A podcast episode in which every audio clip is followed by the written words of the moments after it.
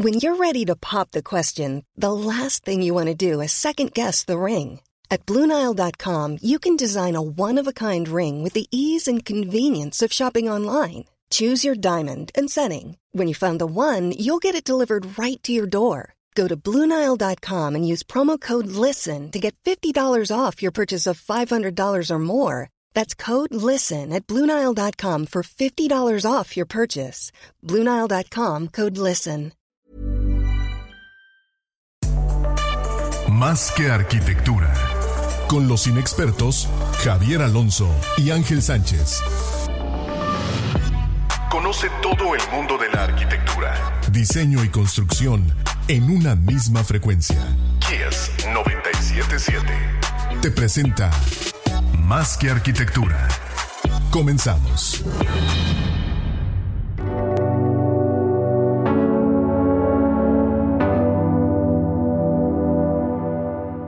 Saludos a toda la gente en Facebook también, saludos a toda la gente que va sintonizando. Bienvenidos a Más Arquitectura. Hoy tenemos como invitado especial al arquitecto Fernando Ituarte de Estudio FI, director de Estudio FI. Bienvenido Fernando, bienvenido, Gracias, más bien conocido como, como el Pollo Ituarte para toda la banda. Y bueno, es un gusto tenerte aquí de nuevo, ¿no? Gracias, Ángel. Pocos, pocos saben que soy Fernando Ángel Ituarte, así que somos además tocayos. Ah, órale, qué buena onda, buen, bu- buen, buen dato. Ahora, eh, me gustaría presentarte, Pollo, con, con este tema como, como un arquitecto que impulsa el pensamiento en la academia con, con ya una trayectoria importante en esto, además de tu trayectoria haciendo arquitectura y, el, y, y la trayectoria en la investigación, siempre con enfoques distintos y eh, también como, como adicional un, un arquitecto y persona muy querida aquí en Yucatán, eh, aún siendo un arquitecto de la Ciudad de México. Qué gusto ver que eh, la gente se emocione al ver que vienes al, al, al programa, al ver que te conectas con nosotros, dices, oye, qué, qué buena onda, ¿no? Pues qué gusto. Ahora, muchos, muchos amigos. Así es, muchos amigos y,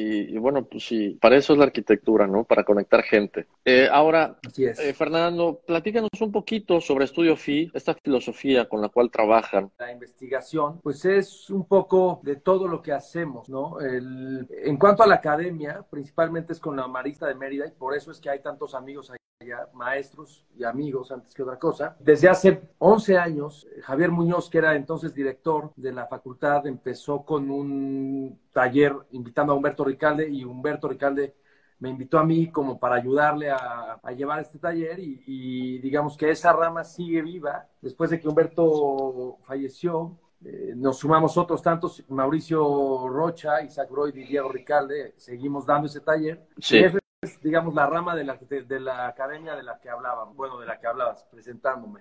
La investigación, pues es algo que nos interesa, digamos que cada proyecto tiene su propia investigación eh, y, y- y hay unas constantes en nuestro, en nuestro lenguaje o unas constantes en nuestras inquietudes de, Sí. de, de búsqueda, ¿no? Eh, por ahí aparece un tema recurrente de, de la sustracción, de, de las minas de mármol y estas cosas que empezaban como unas inquietudes hace muchos años y que poco a poco se van reflejando en alguno que otro proyecto. Y nuestra, y nu- nuestra práctica profesional usa esas herramientas que son, eh, digamos, de largo aliento para Ok. ir produciendo lo que, lo que se vaya eh, requiriendo aquí en la oficina, ¿no? Nuestra oficina, en ese sentido, trabaja eh, a partir de investigación y de distintos temas en distintos proyectos de todas las escalas. Hemos hecho proyectos de muy diferentes escalas. Eh, nuestra esencia, y esto es bien importante, mi papá y yo somos socios en este despacho y lo formamos juntos. Mi papá tiene una, una muy larga carrera de construcción.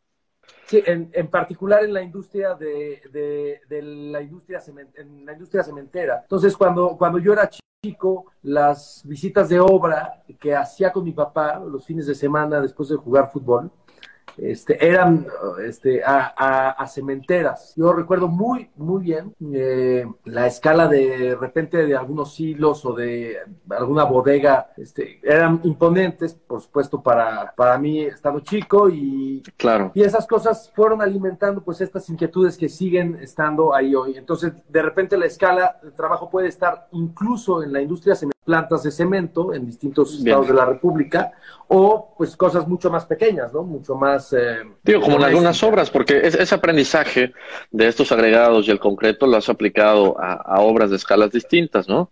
Así es, o sea, la, digamos que la... Y, las inquietudes de las que hablábamos hace rato eh, no están peleadas con ninguna de las escalas, que eso también se vuelve algo padrísimo, ¿no? O sea, las escalas y las inquietudes no tienen ninguna, ninguna, o sea, son, son plenamente compatibles, ¿no? Ok, ok. Y bueno, hablabas de algunos elementos, bueno, ¿cómo decir elementos, eh, eh, líneas guías que toman ustedes en la oficina para, para desarrollar arquitectura y desarrollar estas inquietudes? Hablabas de materia, hablas de materia, de, perdón, materia, habitar, la luz, ¿no? Algunas de estas ideas que son las que ustedes utilizan para, para, para darle forma a todo esto. Y aprovecho para darle saludo especial a Mario Peniche, que, dice un abrazo y felicidades por invitar a gente talentosa. Gracias, Mario.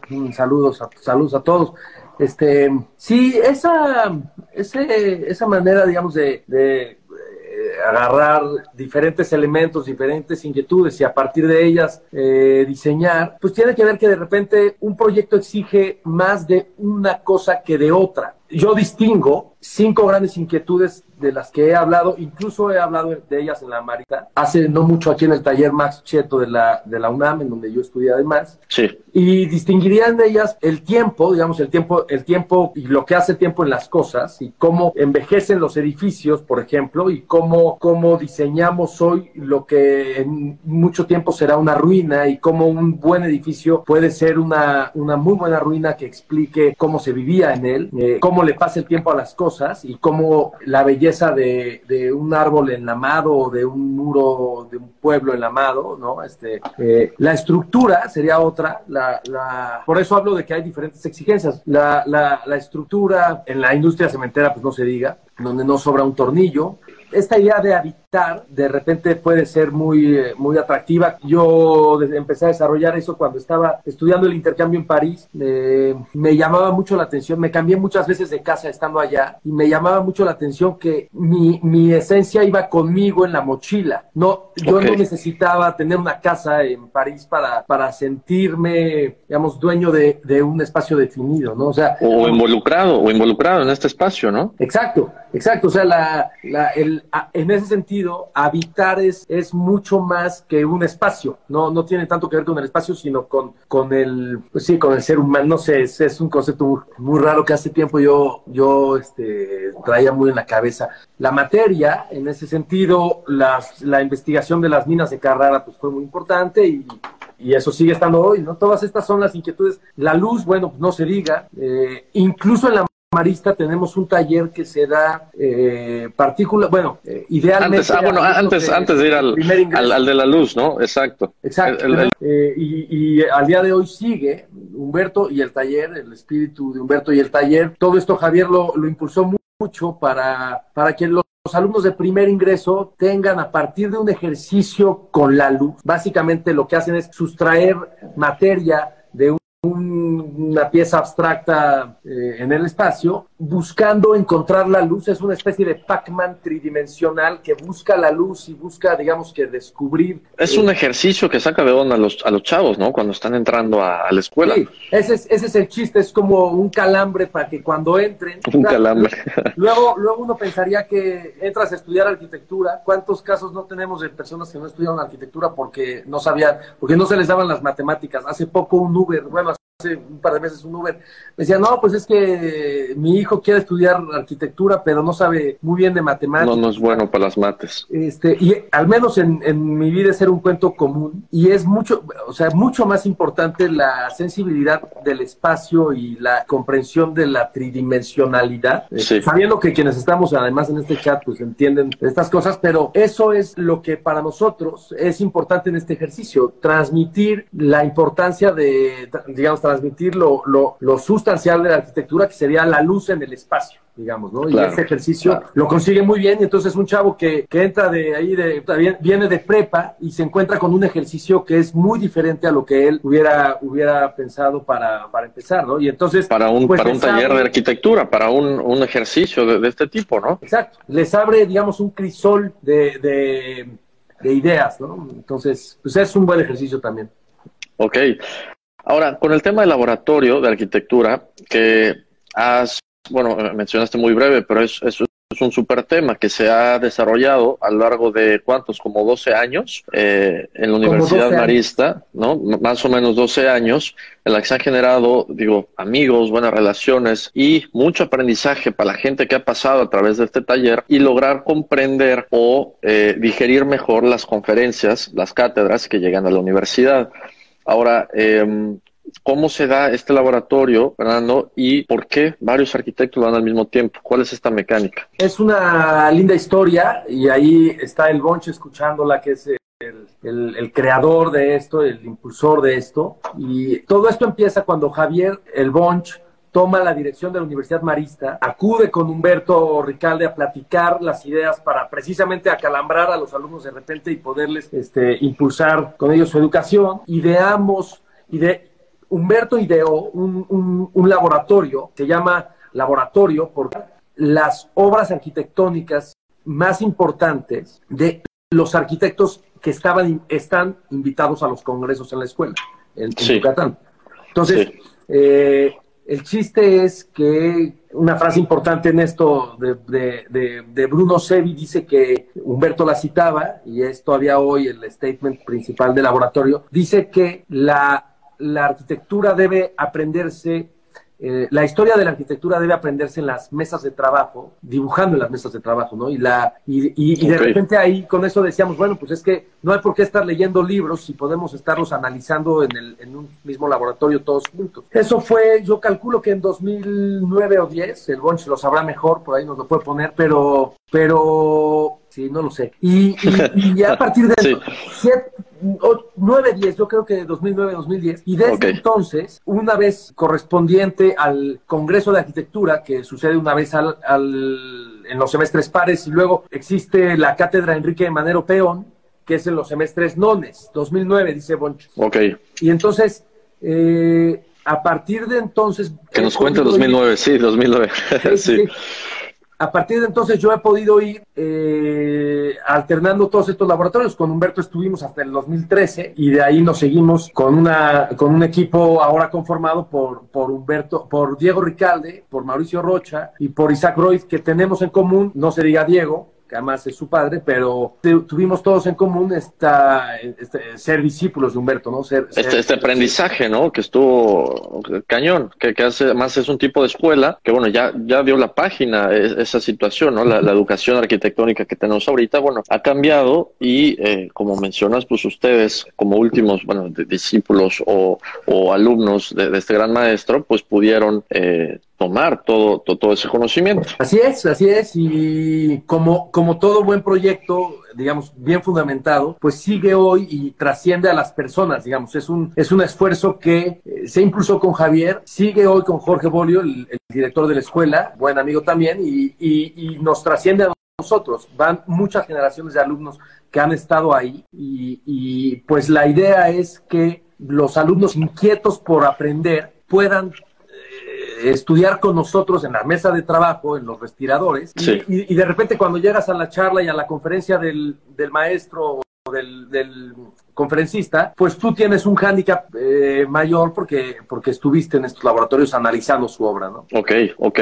Qué bueno, pasa eso, ¿no? A veces conferencistas importantes en temas de arquitectura, como, como alumno, vas a, verlos y por, por falta de contexto, de conocimiento, bueno, por eso dice Gusto aquí en, en, comentarios, hay que leer mucho, porque si no, pues esto se vuelve recetas y conceptos prefabricados y se copia nada más la fachada de lo que estamos viendo y no el fondo, ¿no? De lo estudiado que genera esos resultados. Así es, o sea, bueno, Augusto no podría decirlo mejor. El de la escuela sería nuevamente inquietarnos y, provocar en nosotros estar continuamente buscando y estudiando. en ese sentido, vuelves a, digamos, volvemos al, al punto de siempre, de estar aprendiendo continuamente. O sea, esto lo decía nuevamente Humberto, no, no, uno no es arquitecto. Hace rato que decís de, que, decías el arquitecto Fernando Ituarte, es un, es un acto en presente continuo. Digamos, estamos siendo arquitectos y para hacerlo, pues hay que estar eh, continuamente, continuamente aprendiendo. aprendiendo, conversando, como ahorita tú y yo, ¿no? Este, y con amigos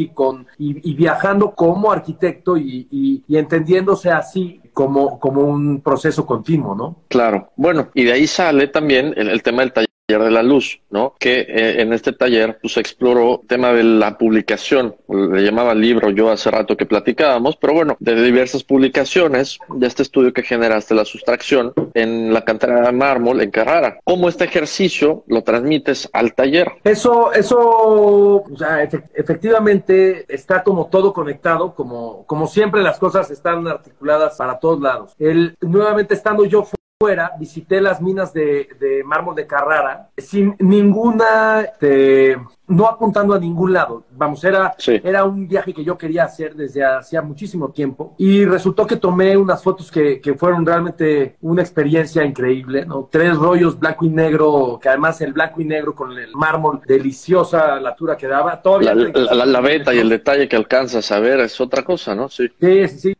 al volver a México, de repente las estábamos consultando y dijimos, oye, ¿por qué no montamos una exposición alrededor de esto? Montamos la exposición, la Casa Luis Barragán, eh, encabezada por Cata Corcuera, todavía encabezada por Cata Corcuera, pero en ese entonces ella impulsó y autorizó esto que con Humberto era la experiencia de presentar las fotos en la casa. Presentar las fotos en la casa tiene todo un sentido, porque pese a que obviamente la Casa Barragán está construida muchos de los análisis y en particular eh, la experiencia del espacio es muy cercana a la, digamos, a la densidad que uno encuentra en las minas de mármol de Carrara. Las minas de mármol de Carrara son muchas, por supuesto, es, es una zona importante de, de, muchas minas. Yo habré visitado unas seis o siete y solo una de ellas es de los de las minas con espacio interno, de estas que, que, es un recorrido muy largo y de repente apareces en, en, es, como una, que es como una cueva, claro, ok, ok. Y bueno, platicabas esta experiencia, ah, ajá. No, no, es que esas, esas, o sea, esas, esas minas tienen exactamente el espíritu de la Casa Barragán y muy rápido se convirtieron en un ejercicio que con Humberto se pudo montar primero en el taller Max Cheto y que después fue mutando y se convirtió en el taller de luz que damos hoy en la Maris, ¿no? Correcto, correcto. Y decías, esta exposición, que bueno, que se montó en Casa Barragán hace algunos años, se pudiera traer a, Yucatán, ¿no? Y ser una idea padrísima y un proyecto padrísimo para explorar. Sí, bueno, ya salió el, este, la promoción, pero sí, a ver, se puede llevar muy fácil porque son una serie de fotos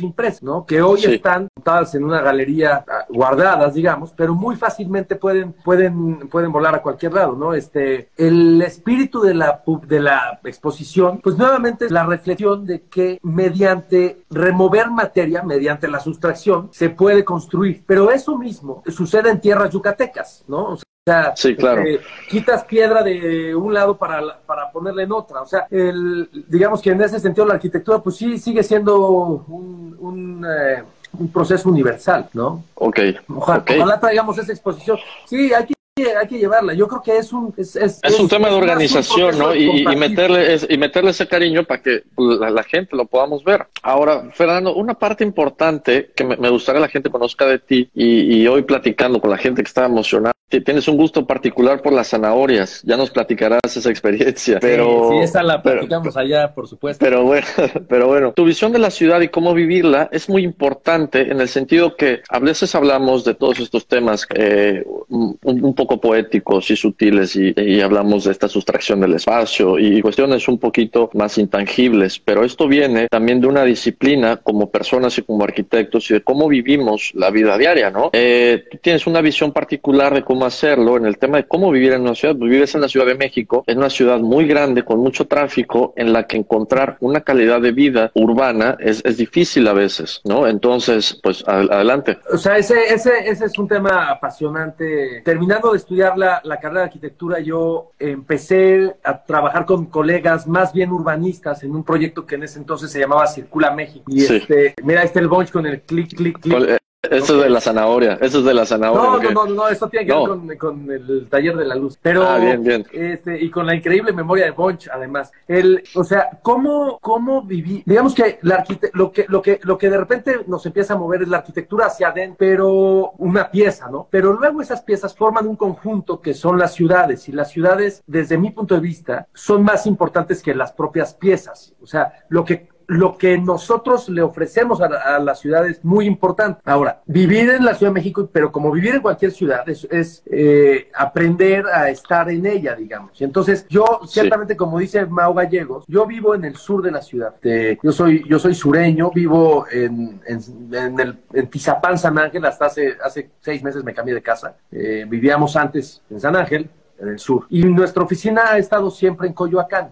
Eh, es una distancia de tres kilómetros. Entonces, eso permite que uno vive en una micro ciudad en la Ciudad de México, de alguna manera, ¿no? Este, es como, como librar una batalla muy afortunada, porque es un privilegio, es una batalla muy afortunada que uno puede sortear y entonces ir en bicicleta o venir caminando a la oficina, ¿no? Donde ahora claro. O sea, y, y, eso pues, es una es una fortuna. Ahora con COVID no sé, o sea, no se siente el tráfico y, y no puede uno creer que se hagan cinco minutos en estos recorridos que normalmente haríamos 25 minutos o media hora, ¿no? Pero eso, eso además permite que durante semanas o de repente un mes por ahí, tú te mantienes en tu, en tu lugar de trabajo y de, y de y, cerca de tu casa y te escapas en cualquier momento a una exposición en el centro, las de reforma y estas cosas, ¿no? Entonces... Sí, porque realmente sí hay conectividad con la ciudad, ¿no? No, no, claro. es esta parte del sur, no, no quiere decir que no haya conectividad, lo que pasa es que encuentras una manera de vivir en una, en una ciudad con una escala inmensa dentro de una escala más chica, ¿no? decías tú,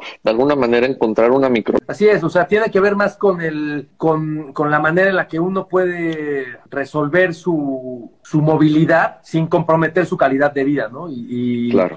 bueno, o sea, obviamente hay quien hace esto mismo en cualquier ciudad del mundo, ¿no? O sea, solamente hay que lograr encontrar para dónde quiere moverse uno y hay quien hace esto mismo que nosotros tenemos en Coyoacán y San Ángel, quien lo hace en la Roma Condesa o quien lo hace en la del Valle y Narvarte, ¿no? O sea, claro. es, así, ¿no? Ok.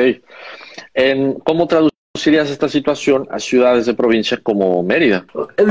Mérida es un caso muy especial que estoy seguro que todos ustedes, colegas en Yucatán, comparten. Es, muchos de los proyectos que se están haciendo, desgraciadamente, están replicando las malas prácticas que tuvimos aquí, que ya cometimos como errores. Por fortuna, también empieza a haber proyectos y, y, ahí está Augusto y, el Bonch, y bueno, que, que, que apuntan más a la densidad. En el tiempo que yo llevo yendo a Mérida, estos 10, 11 años continuamente, la ciudad ha cambiado muchísimo. El, del periférico para afuera se ha explotado tal vez al doble esa mancha. Sí. Hace, hace poco escuché eh, que, que, la, que la mancha urbana de, de, Mérida es igual de grande que la mancha urbana de Guadalajara, con una mucho menor densidad. Como la mitad, de hecho, sí. Es, o sea, esas cifras son alarmantes porque no solo para Yucatán, sino para cualquier ciudad y, y no, no, no provincias o provincias. O sea, es mejor apuntar a la densidad. Entonces, sí, sí se vuelve de locos porque en Yucatán tú pídele a un alumno de la escuela que vaya eh, por las calles sin árboles, 12 kilómetros a su casa, de la escuela a su casa, pues es, es imposible, ¿no? Pese a que es completamente plano, o sea, pese a que en la teoría sería de lo más fácil, hay que llenar de árboles las calles, tener muy buenas banquetas y ya, ¿no? Pero pues desgraciadamente no son como recetas tan fáciles el urbanismo y la planeación urbana, ¿no? Pero... Bueno, y porque, y porque nos gusta agarrar recetas y por eso, y mencionaste muy breve, ante esta situación y tenemos el COVID y cambia la dinámica de vida, a veces pensamos que también eh, la, arquitectura y la manera en la que chambeamos también va, va, a dar un salto increíble. Y hoy me decías, bueno, es que la manera en la que hacemos arquitectura no va a cambiar, o, más bien, eh, eh, digo, las necesidades pueden cambiar, pero el rigor de, del quehacer arquitectónico sigue siendo uno, ¿no? Sí, o sea, yo, yo realmente no creo que, que, la forma en la que se, concibe la arquitectura y se diseña este, cambie. Sí creo, y esto, prueba de ello es lo que está pasando ahorita contigo y conmigo, o sea, sí, sí. creo que la forma en que comunicamos lo que pensamos y lo que diseñamos puede, puede cambiar, porque ya se ve que muchas reuniones son prescindibles de, de ser presenciales, mucha movilidad puede reducirse con las tecnologías que, que tenemos, no, no necesitamos, eh, o sea, vamos, no cabe duda que el COVID ha demostrado que ¿no? En cuanto a tecnología y en conectividad. Pero, pero yo realmente no creo que eso cambie la manera en la que debamos por ahora diseñar ciudades y tampoco como debamos diseñar nosotros la arquitectura, ¿no? Eh, hace poco vi un, un, post del, del, proyecto de Bonchi, que es Nel de, de, Mérida, que estaba construido para un fin y ahorita está haciendo... Del siglo XXI, sí, la remodelación del siglo XXI. eso sí debe de pasar más digamos que la flexibilidad de los proyectos y que la adaptabilidad de lo que construimos sí sea una postura eh, rigorosa de aquí en adelante. O sea, sea, mayor esa flexibilidad, ¿no? Sin duda, sin duda, ¿no? Pero, pero, pero nosotros, al menos yo, nosotros desde Estudio FI seguiremos dibujando a mano para después pasar a computadora, para después este, levantar modelos. O sea, nuestros procesos no van a cambiar por ahora, ¿no? No, claro. no dejaremos de de usar el lápiz y el papel, ¿no? Claro. Ahora, eso con modelos de, diseño. Los modelos de aprendizaje es otra cosa también, ¿no? Yo aprovecho la pausa para mandar un saludo a Jorge Carlos Soreva, te mando un abrazo. Ah, eh, muy, contento de que estás aquí conectado también. ¿Qué pasa con esta misma situación, Pollo, pero traducido a los talleres, ¿no? Si hablamos de esta experiencia tan valiosa que tienen no solo los alumnos, sino la gente que da el mismo taller a la hora de generar todo esto, ¿qué pasa cuando se pierde esa parte presencial del ejercicio? Eh, hace poco, Jorge Bolio me invitó a dar una... Estoy... Sí, no, no te pero estás cambiando la, locación. Se corta, se corta, conectando. Ahí estás, sí. Ahí está. perdón. Sí. Eh, hace poco Jorge Bolio, el director de la escuela, me invitó con Mauricio Gallegos a revisar a distancia un proyecto. Eran proyectos urbanos en la ciudad de Mérida. Son proyectos urbanos. Y el... No, no, o sea, solo para encender. Los imprevistos de la tecnología. Se me estaba acabando la pila y tenía que encender un regulador. Un alumno sí va a enfrentarse a nuevas maneras de presentar proyectos porque será muy difícil estar rayando el, el proyecto con los, con, los, eh, con los propios alumnos, ¿no? Con los propios maestros. Pero ahora sí que a todos nos adaptamos. La experiencia de revisar en vía Zoom con, con los alumnos fue buenísima porque todo el mundo está viendo la misma pantalla, cosa que no se consigue siempre en taller. Y, y de repente, pese a que falta lo, presencial, eh, pues nuevamente tocar base y acercarte a otras tecnologías, yo no lo veo nada, nada cabellado, ¿no? Y, y, y, tenemos que seguir jalando todos juntos. O sea, los alumnos dieron muestra en este taller y estoy seguro que en todos, de que se pueden adaptar y los maestros también lo hicimos. O sea, no, no había manera, ¿no? se tenía que hacer el trabajo y se logró y se logró, digamos, alinear que todo se pudiera, ¿no? Correcto. Ah, pues bien. Digo, o sea, es que de alguna manera siempre hay que adaptarnos, ¿no? Y esta adaptabilidad es la que determina eh, la manera en la que salen mejor o no tan mejor las, las cosas que vamos generando, los proyectos, ¿no? Y esto se ve traducido a la arquitectura. En el momento que te quedas trabado y sin usar las herramientas tecnológicas que tienes a tu disposición, pues te vas atorando en, en esta, eh, en, esta cadenita. No quiere decir que deje los métodos análogos, el, el dibujo y los modelos, pero sí adaptarte y usar estas herramientas nuevas, ¿no? O sea, pero no solo las herramientas nuevas, no solo las herramientas nuevas, sino, sino los propios edificios. O sea, en, en, en 10 años de trabajo de la oficina, el 90% de los proyectos que nosotros hemos construido, ¿no? de lo que hemos diseñado, el 90%, no exagero, son eh, adaptar proyectos. Igual remodelar una casa que adaptar una bodega inmensa y convertirla en museo o eh, adaptar, o sea, la, adaptar los proyectos y adaptarnos a los procesos nuevos y adaptar espacios para, para ser utilizados con otro fin, pues es la esencia Hoy leía un artículo de Javier Aranda en La Jornada que, que, se llama Un museo no es un lugar. Y fíjate qué interesante, porque nosotros siempre hubiéramos pensado que, más como arquitectos, que los museos son, son lugares, ¿no? Este, como la casa de Pablo Chemor, que está ahí abajo, saludando. El, O sea, el, antes nosotros pensábamos que los museos son lugares en cuanto, en, tanto que son como espacio, pero hoy los museos no son espacio y tienen sus, sus acervos abiertos a nosotros. Entonces, un museo no es un lugar, un museo es más un concepto ahora. Entonces, incluso ese, ese cambio a mí se me hace que es de veras muy importante. O sea, el, el entender que, que, nuestros espacios físicos van a ir cambiando y, y, los vamos a dotar de nuevas, de nuevas, de nuevos usos y de nuevas eh, condiciones, ¿no? Ok. Porque la herencia es, es la herencia del conocimiento, no o sea, la, experiencia puede ir variando, ¿no? Pero el conocimiento en el tema artístico, en este caso con los museos, eh, pues es uno, pero lo, lo, puedes obtener de diferentes maneras, ¿no? Exacto, exacto. O sea, el, el, museo Mercedes, mi esposa, está tomando un curso de fotografía en el MoMA durante la cuarentena. O sea, un museo que el MoMA. Padrísimo, padrísimo. Todo Harvard tiene todas sus, sus, conferencias del año pasado abiertas al público en la cuarentena. Eso, eso no va a, eso no va a, digamos, o sea, no, no, no es que el MoMA vaya a pagar el switch y diga, bueno, ahora los quiero de regreso todos en mi museo. O sea,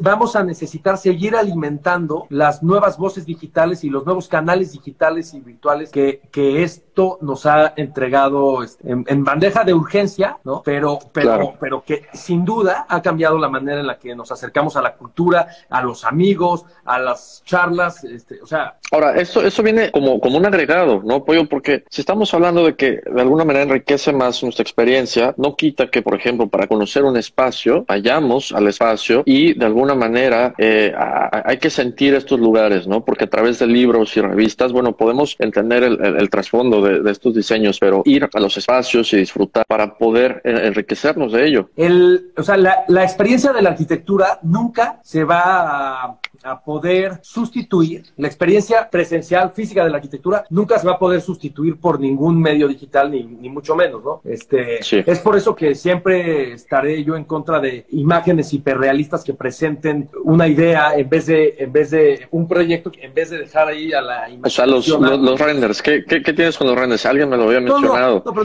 no, no, no, con los renders en general con el render hiperrealista que no deje espacio a la imaginación y a que uno haga en su cabeza conjeturas, ¿no? A eso sí. Pues en el que está dibujada, en el que está dibujada una escena no arquitectónica, sino teatral. Exactamente, ¿no? Este, sin embargo, estoy seguro que la experiencia de, visitar el convento de monjas, la experiencia de recorrer Uxmal, no cabe duda que podemos acercarnos a muchas artes, a Ah, y, tener experiencias cautivadoras a través de nuevos medios y de nuevas maneras de hacer las cosas, ¿no? Claro, claro, buenísimo. Se nos va acabando el tiempo, Pollo. Ahora me gustaría ir redondeando y la gente que se va conectando, un saludo para, para Bienal, siempre pláticas de altura. Muchas gracias, Carlos, un abrazo. Y a Mario Vallejero eh, también un saludo. Y, a toda la banda que ha estado mandando saludos, no, no, a veces no da chance de saludarlos a todos. Eh, el laboratorio de arquitectura, regresando a este tema y, y para ir saliendo con eso, ¿cómo crees que la situación actual cambia? Estas experiencias eh, y que la, próxima vez que vengas a, Mérida, ¿no? ¿Cuál será el enfoque? Porque si a lo largo de esta línea discursiva en la que hablamos de la arquitectura y de cómo ir atacando diferentes frentes, hablas mucho de pensar distinto, ¿no? ¿Cómo seguir pensando distinto en, esta lógica? No necesariamente de pensar distinto, o sea, yo más bien creo que eh, inevitablemente el próximo laboratorio vamos a, tocar entre todos. Es más, no lo he hablado con colegas del laboratorio y mucho menos con los alumnos allá, o sea, este, sí creo que pronto estaremos allá nuevamente en la escuela y, trabajando con todos en los respiradores, pero, pero creo que eh, esto no nos va a pasar de largo, lo vamos a tener siempre con nosotros. El, el laboratorio seguirá, como te digo, impulsando la provocación de los alumnos, impulsando que los alumnos tengan preguntas más que respuestas, que se vayan ellos empapando de, de ideas y de, y de emociones, y, y, eso lo haremos de una u otra manera, ¿no? Este, Ojalá presencialmente, siempre, pero si eh, las formas lo requieren y los tiempos lo exigen así, bueno, encontraremos cómo hacerlo, ¿no? Buenísimo, buenísimo, Pollo. Eh, me gustaría mucho resaltar el tema que dices con el del aprendizaje y esta línea que has seguido en el laboratorio, bueno, y en tu práctica también, del aprendizaje con Humberto Ricalde, ¿no? Y dejar eso a la, a, la banda para que tomen un pedacito de eso y puedan generar, como dices, estas preguntas y, y hacer las preguntas correctas, ¿no? Bueno, siempre hablar de Humberto es este muy emocionante. Humberto, em, Humberto fue, este, es maestro de, de, muchas generaciones de arquitectos, eh, nos transmitió con una pasión que yo no he encontrado en nadie, con una amplia cultura y con una, con una energía desbordante, nos transmitió que la arquitectura se aprende 24/7, digamos, ¿no? Él le llamaba la doble disciplina. Este, y, y, Esa frase, la doble disciplina, la, tienen mucho muchos egresados de la UNAM. Sí, sí, sí, pues es que, o sea, la doble disciplina consiste en que con la misma eh, pasión que uno está visitando un museo en un momento, de repente tiene, hay que seguir con encontrar una, un encuentro entre lo personal y lo familiar y, y la fiesta y la parranda y, el, y la pasión es, es como una sola gran cosa que es el... La arquitectura, pero la arquitectura se enriquece de muchas otras cosas, ¿no? De todas estas vivencias, como dices, y, y, y, la vida de noche y la vida de convivencia y el aprendizaje de otras maneras y, el deporte. Esto forma un, todo que va enriqueciendo nuestra práctica. Exacto. O sea, ese, ese, ese es un poco esa disciplina, la disciplina de, de, de encontrar el, el balance para que las cosas suceden, sucedan todo el tiempo. ¿no? O sea, y siempre, siempre pensando como, como arquitecto, siempre pensando con arquitectura, o sea, echando a andar las, las ideas continuamente. Entonces, por eso todo es una escuela. O sea, Uxmal y Chichen son una escuela, eh, no se diga el campus de la ciudad universitaria, eh, ir al estadio de ciudad universitaria es, es, ir a aprender también arquitectura, ver una buena película es arquitectura. Ahora, la semana pasada vi la película de, de Godard, Le Mépris, eh, que, que sale la villa de esta villa frente al mar, la villa Malaparte, que construyó okay. Malaparte para, para, para, el disfrute del mar Mediterráneo. O sea, el ir a la playa es, es, es eh, disfrutar arquitectura también, ¿no? Entonces es como, como un continuo aprendizaje, ¿no? Es una, por cierto que te la recomiendo mucho, se la recomiendo mucho a todos, está en YouTube, porque Pablo, mi primo Chemor, quiso eh, subirme a, a, un canal genial de películas que no logré conectar en la Ciudad de México, pero Le okay. está en YouTube y, y, bueno, pues acabo de ver algo de Tarkovsky que también es muy emocionante, ¿no? Muchísimas gracias, Pollo.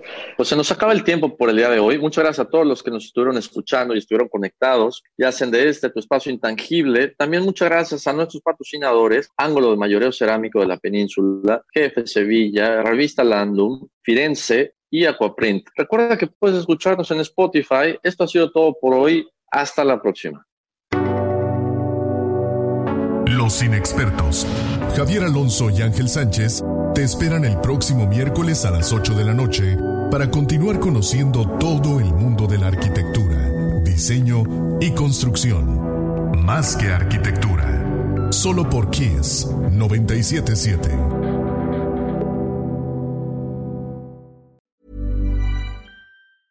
Planning for your next trip? Elevate your travel style with Quince. Quince has all the jet setting essentials you'll want for your next getaway, like European linen premium luggage options, buttery soft Italian leather bags, and so much more. And is all priced at 50 to 80% less than similar brands. Plus, Quince only works with factories that use safe and ethical manufacturing practices. Pack your bags with high-quality essentials you'll be wearing for vacations to come with Quince. Go to quince.com/pack for free shipping and 365-day returns.